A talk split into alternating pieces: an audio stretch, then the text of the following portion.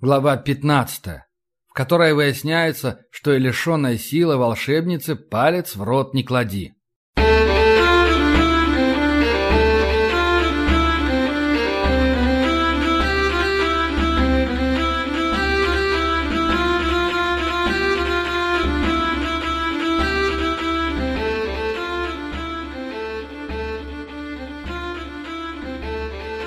Когда я подъехал к своим воротам, то в первое мгновение чуть не остолбенел. Ворота были распахнуты настежь, а в них стояла сама Анфиса Зверева, похлопывая задумчиво деревянной дубинкой по затянутой в кожаную перчатку ладони. Подумалось мне, что Маша все же допрыгалась, и теперь мне ее зад от порки точно не откупить. Однако, подъехав еще на несколько метров, я увидел Машу, и вид у нее был совсем даже не несчастный, а скорее воинственный. Она разговаривала с урядником, а еще один, сидя на корточках, разглядывал что-то на земле. В опущенной руке у нее висел маузер с пристегнутым прикладом, так как я ей его и вручил. Я остановился у самых ворот, потому что Анфиса подняла дубинку как шлагбаум и потребовала в ворота не въезжать. Заглушил мотор, спрыгнул на землю. «Что случилось?» «А то, что покушался кто-то на твою девчонку», ответила Анфиса с озабоченным выражением лица. «Тварь какая-то?» «Нет, человек на этот раз», — покачала она головой. «Но она его застрелила». «Точно?» «Она не врет, да и по следам так выходит», — подтвердила урядница. «Влез он через забор, у него обрез помпы был с собой, даже выстрелить успел, трижды, видишь?» Она указала рукой на стену сарая, затем на забор за ним, затем на угол дома. Действительно, везде виднелись выбоины от картечи, а на гравийной дорожке пятна крови. «Она вышла из дома», — продолжила Анфиса. «Была вооружена, сказала, что ты ей запретил без оружия даже в туалет ходить, так?» «Что-то вроде того, примерно так», — кивнул я, хоть ничего такого не приказывал. Все же она в историю влезла, где главное действующее лицо тот еще мерзавец, и она жива осталась. Вот я и решил, что пока меня нет, пусть побережется. Понятно.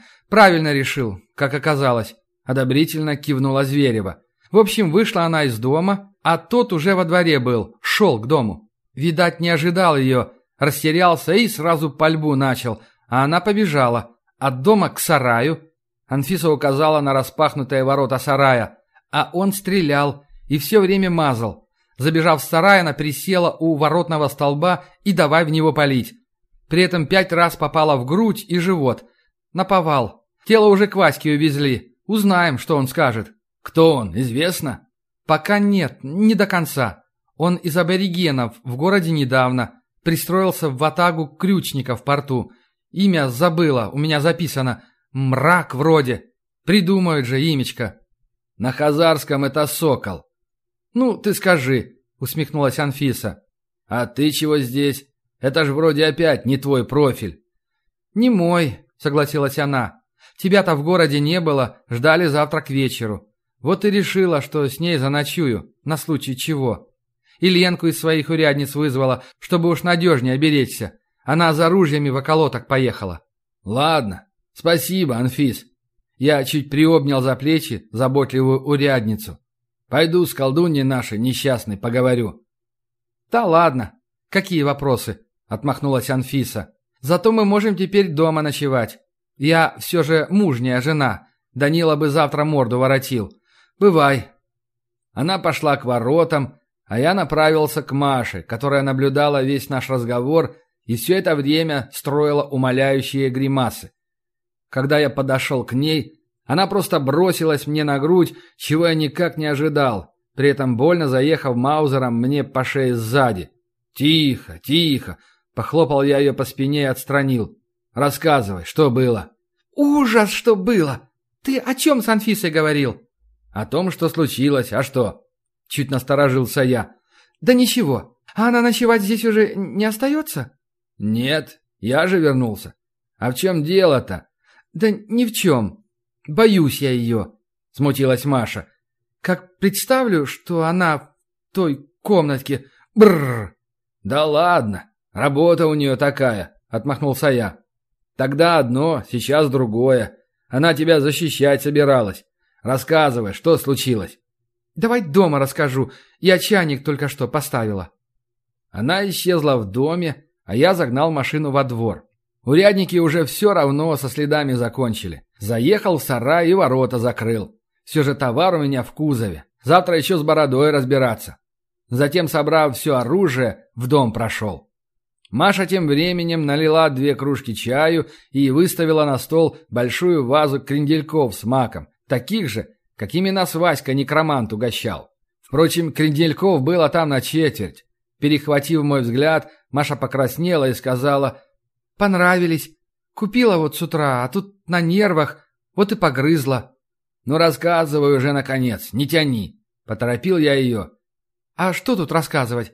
Только ты уехал, мне как-то страшновато стало, особенно по ночам. Подумалось, а как Пантелей вернется, а силы у меня так и нет, и так далее. В общем, повесила я твой пистолет на бок, и так все время ходила, даже на рынок, хоть и косились. Неправильно что-то?» Спросила она, заметив мою усмешку. «Да нет, все нормально. Просто с прикладом пристегнутым мало кто носит. А я подумала, что нарушаю что-то. Боялась, что опять к этой потащат, к конфиске. Она даже плечами зябко передернула. Эк ее проняло. А несколько дней назад гонору было больше. В общем, решила я по городу особо не шляться. Тем более в доме у тебя книг полно. Сидела я у кухонного окна и что-то про твоих чудовищ читала. Вроде энциклопедии, с картинками и фотографиями. Интересно, да жути. И услышала, как по забору что-то поскребло внутри двора. Я и вышла посмотреть. Вышла, а мне навстречу, прямо из-за бани, мужик с бородой выходит. И в руках ружье. Меня увидел, рожа у него так перекосилась, что я сразу поняла — убивать будет. Я как побегу и слышу, что за спиной как будто кто-то доской о доску колотит. Поняла, что стреляет. Вбегаю в сарай и спотыкаюсь. Упала, колено ушибло. Больно, жуть. Она от волнения схватила из вазы еще один кренделек, закинула в рот, быстро захрустела им, попутно продолжая рассказывать, размахивая руками. В общем, упала и покатилась так, что обратно повернулась лицом. А пистолет уже в руке был, не помню даже, как схватила и предохранитель снят. Я на него направила и давай на курок жать раз за разом. Не знаю, сколько раз стреляла. Только он сначала дернулся, потом заорал, согнулся, но все не падал. А потом вдруг повалился и уже не дергался. И патроны в пистолете закончились. Я долго подойти боялась, а потом машина урядников подкатила, затем конный патруль, потом еще, потом Вася, который колдун, что мы в гостях были, заехал — ну, а потом ты все знаешь». «Ну и молодец. Все правильно сделала», — подвел я итог.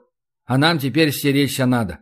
Видать, нам та заваруха в дальней пристани еще аукнется. Куда-то ты влезла со своей местью в самую собачью свадьбу. Будем теперь расхлебывать». «Извини, что втянула», — вздохнула Маша. «Молодец, что втянула», — усмехнулся я. «Если расхлебаем, то на дне котла большой бонус найдется. Есть у меня такое предчувствие. Я действительно так думал.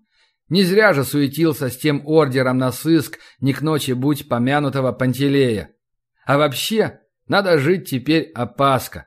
То, что этот абориген с обрезом не просто так пришел, дело понятное. У него облом случился, значит, могут прислать еще кого-то. Какую-нибудь нечисть, например. И хорошему колдуну закинуть такую нам в город не то чтобы совсем просто, все же защита, но не то чтобы слишком сложно. Возможно, в общем.